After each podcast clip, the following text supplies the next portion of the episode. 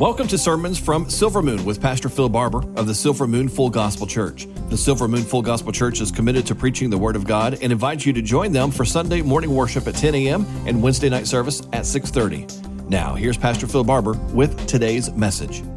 The title of the message is There's Hope, and the text is Genesis 1, verse 1. And I know that is unusual for a Christmas text. You're wondering, how could that be a Christmas text. But I decided to read it and I'll share with you why. And this is the word of the Lord God Almighty. Verse 1, Genesis 1. In the beginning, God created the heavens and the earth. This is God's word for God's people. There are a few passages in the scriptures that have resounded more thunderously down through the centuries than this one verse. It is majestic in its beginnings, and it is great in its statement. It is maybe the most important word spoken in the scripture because everything begins with God. In the beginning, God created. God was and is the Lord of history. History is God's plan and God's purpose. Everything that is done, everything that has happened, has happened because of God. And I want to say that this verse gives you and I hope. In the beginning, God created the heavens and the earth. In 1990, and some of you may remember this, and you'll know this name if you're a little older Carl Sagan, who, who was a guy who popularized science, asked NASA to point the cameras on the spacecraft Voyager at Earth in order to take a photograph of our planet from a distance of almost 4 billion miles. Think about that. Voyager was 4 billion miles from the Earth when it took this picture. It is an iconic, famous picture, and it shows the Earth in this vast universe, that little dot you see there, 4, 000, 4 billion miles from Earth, that's here. That's where we're at right now. That's our home. That's us. In his book, Pale Blue Dot, here's what Sagan wrote Our posturings, our imagined self importance, the delusion that we have some privileged position in the universe, are challenged by this pale point, point of pale light. Our planet is a lonely speck in the great enveloping cosmic dark. In our obscurity, in all this vastness, there is no hint that help will come from elsewhere to save us from ourselves. When Carl Sagan saw that dot four billion miles from Earth, he was filled with hopelessness. He was filled with a sense of lostness. He is filled with a sense of insignificance, smallness, unimportance. He is, who are we? And then what he dawned on him was that there was nothing that could save us from ourselves what is going on in the world today, such as climate change and and uh, sending money to third world countries to help them fix their climate problems and their population. It's all an attempt to save ourselves because mankind believes that we have no one to save ourselves except ourselves. But this verse contradicts everything Sagan thought, believed, and everything the world thinks or says. If you accept the truth of this one sentence, and the world we live in at once becomes not Carl Sagan's island in an ocean of meaningless darkness, but a world dominated by personality, filled with purpose, shot through with meaning and hope. Why? Because in the beginning, God created. The first sentence means that this world was made by a person, a person of great power and genius who manufactured a world to reflect his nature and character and to suit his own purposes and plans. It means that our lives came not simply from somewhere, but from someone. If you're an evolutionist, it's you came from somewhere and no idea why. But if you're a creationist, you know you're here because of a creator. In the beginning, God created the heavens and the earth. And that's what the Apostle Paul meant when he wrote in the book of Acts, chapter 17. We live and we move and we have our being in God. We live, we move, and we have our being in God. The promise of all that simple man fears accountability before God and all the man's hopes for a life meaning in this world and a better life beyond the grave is found in this opening sentence in the beginning God. Carl Sagan thought we are alone. But the Bible verse begins with a statement that we're not alone. In the beginning, God created. You and I are not an accident of nature. You are not an accident. We are human beings created by God in His image and in His likeness, and you and I have a purpose. And if we have a purpose, we have hope.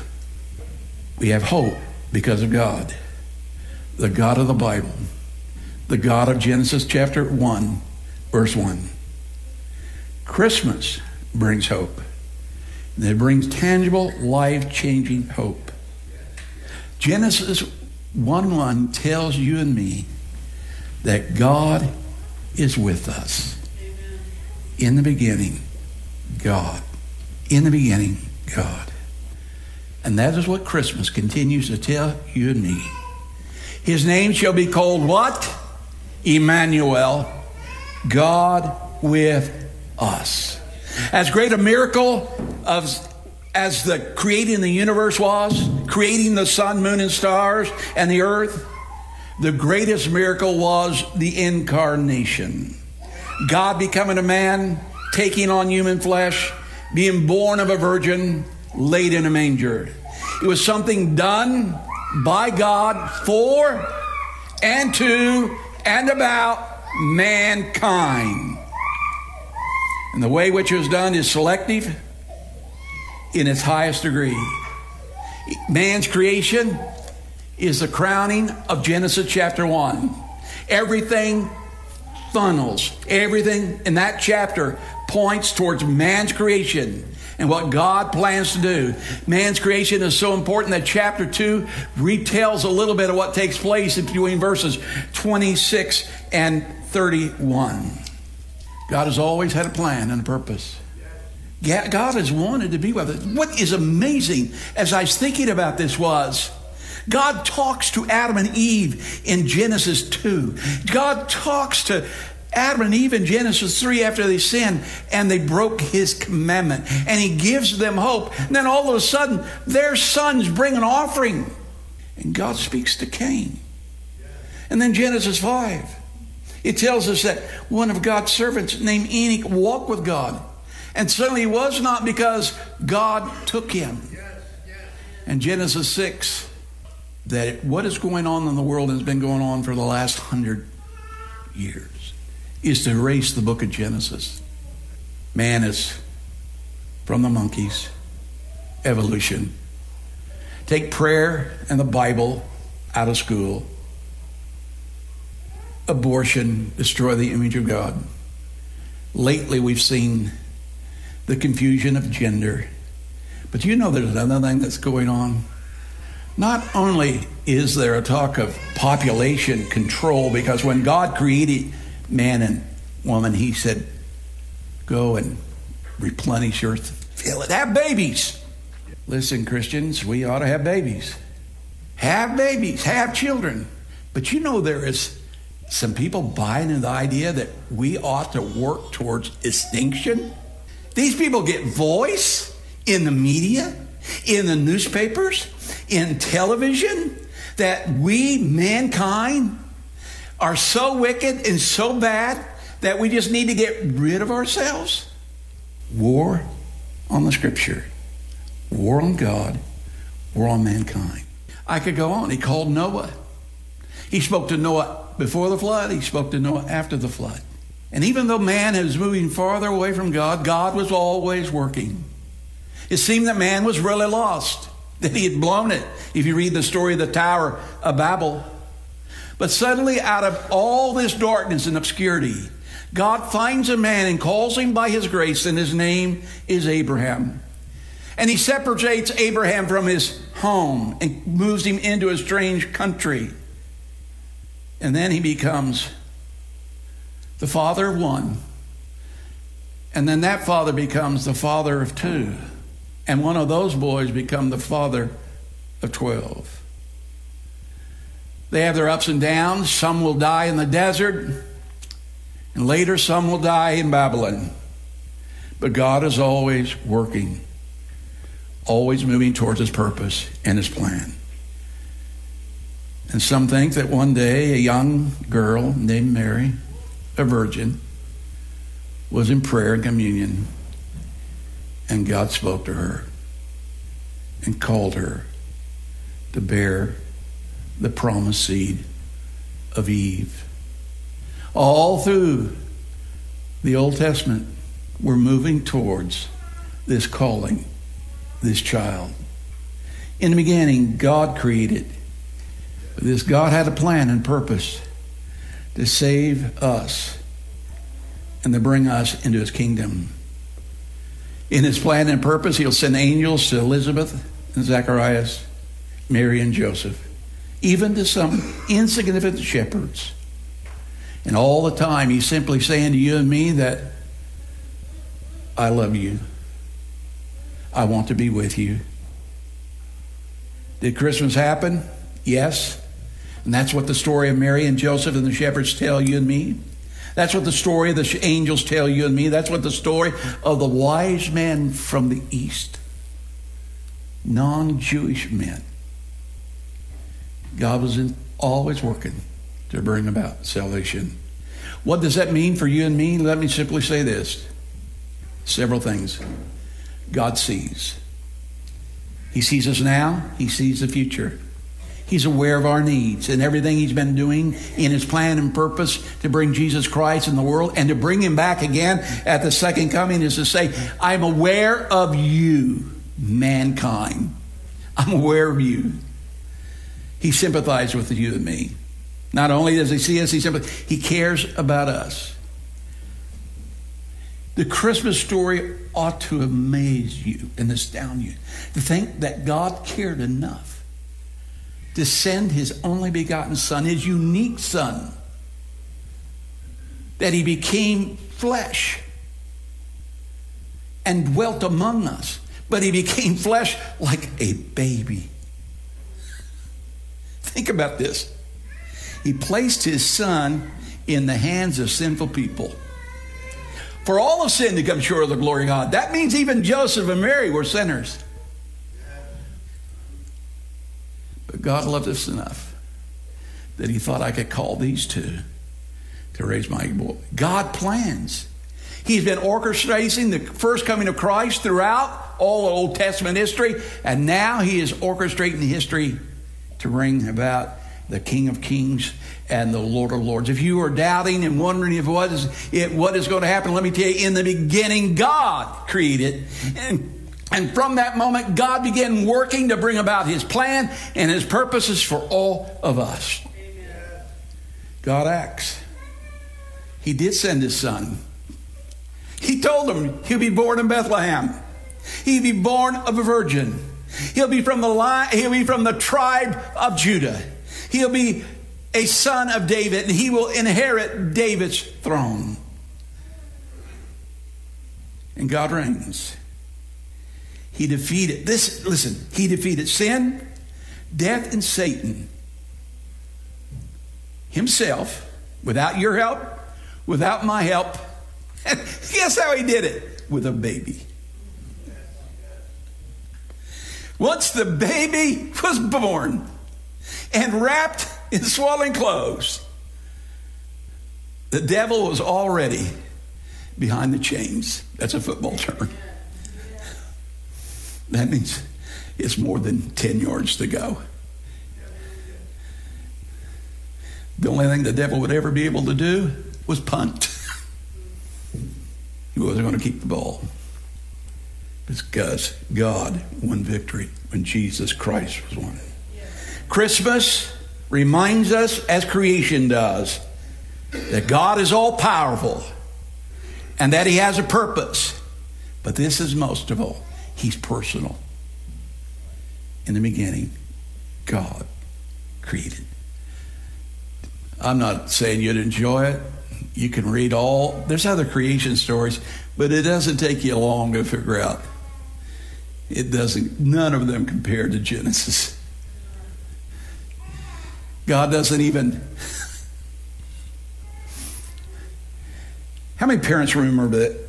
How many of you remember your, your, and probably some of you said this to your kids.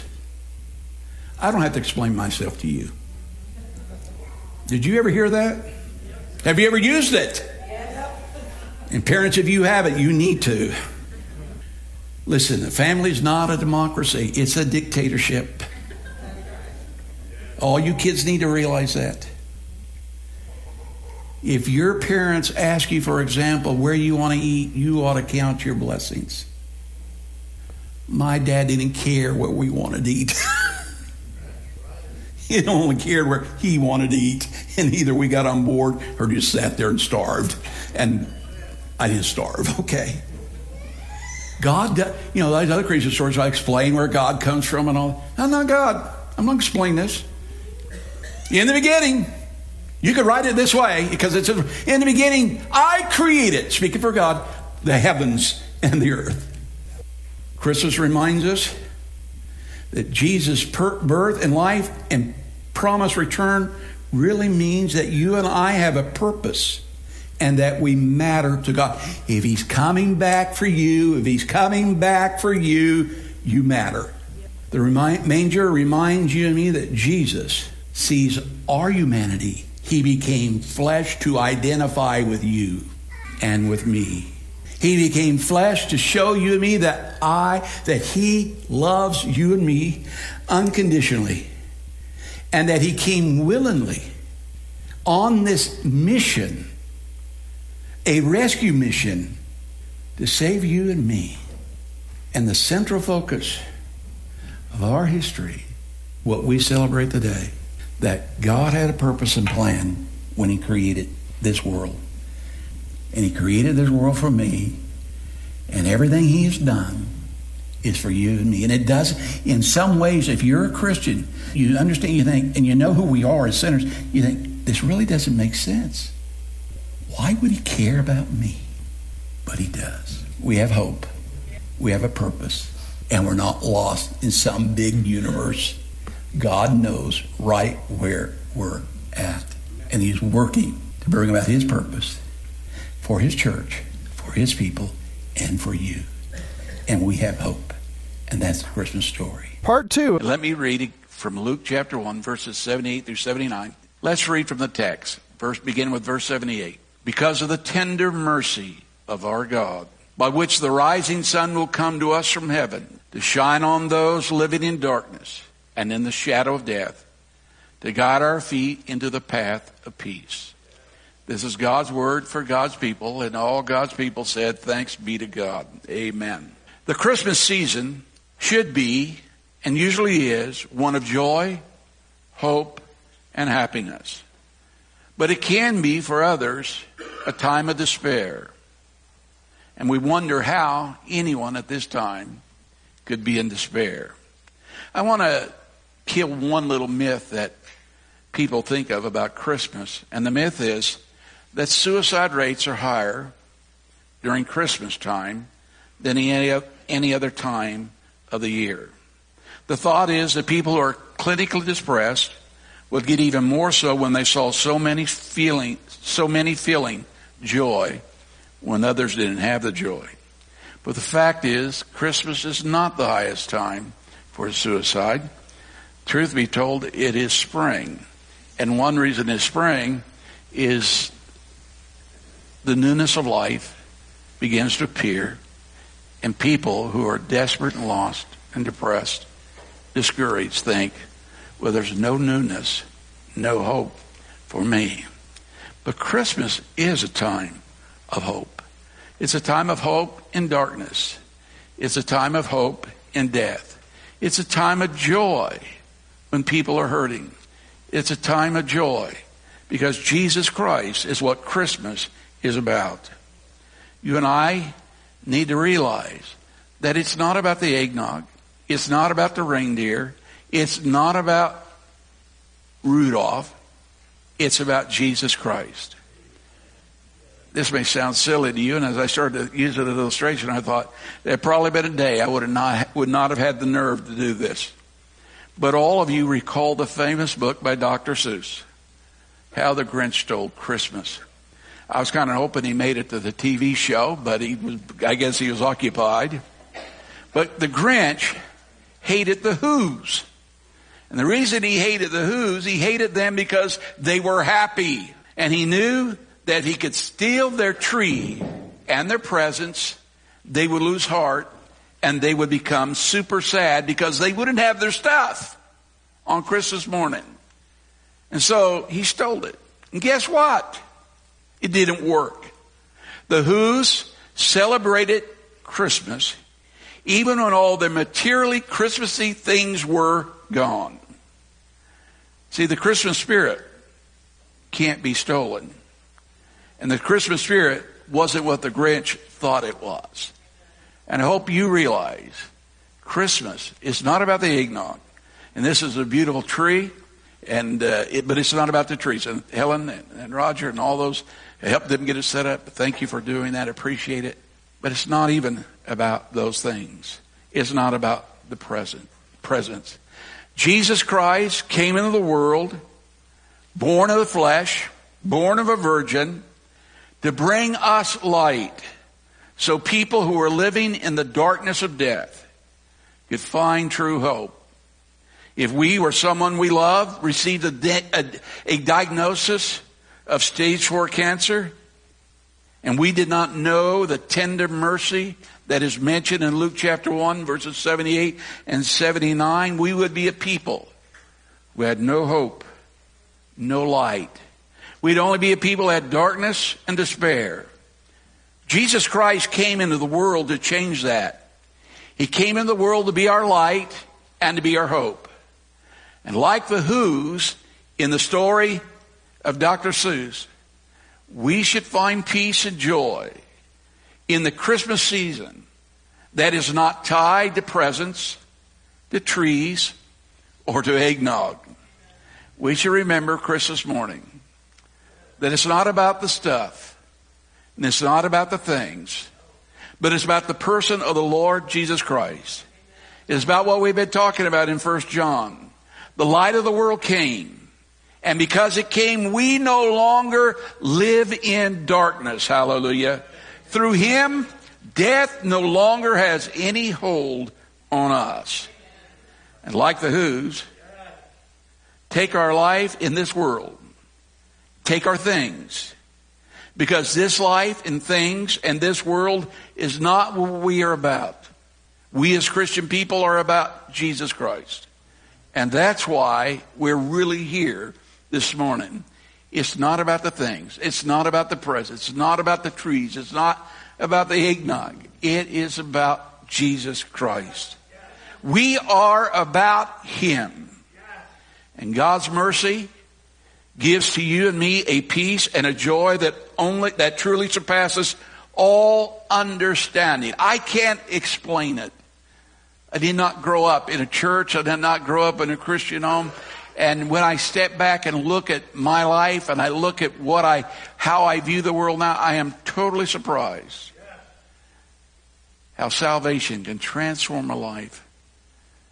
And the most important thing to me is Jesus Christ and what he's about. In some ways, Christmas is every Sunday. It's every day. Just like Easter. Easter's not just a holiday for me in the spring.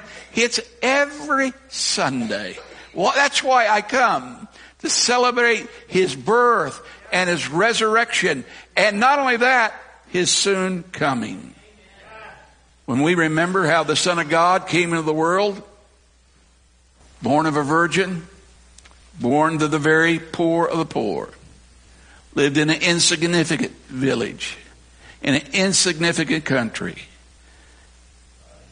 And then one day he died for our sins, that you and I could have immeasurable joy, because we could always have Jesus.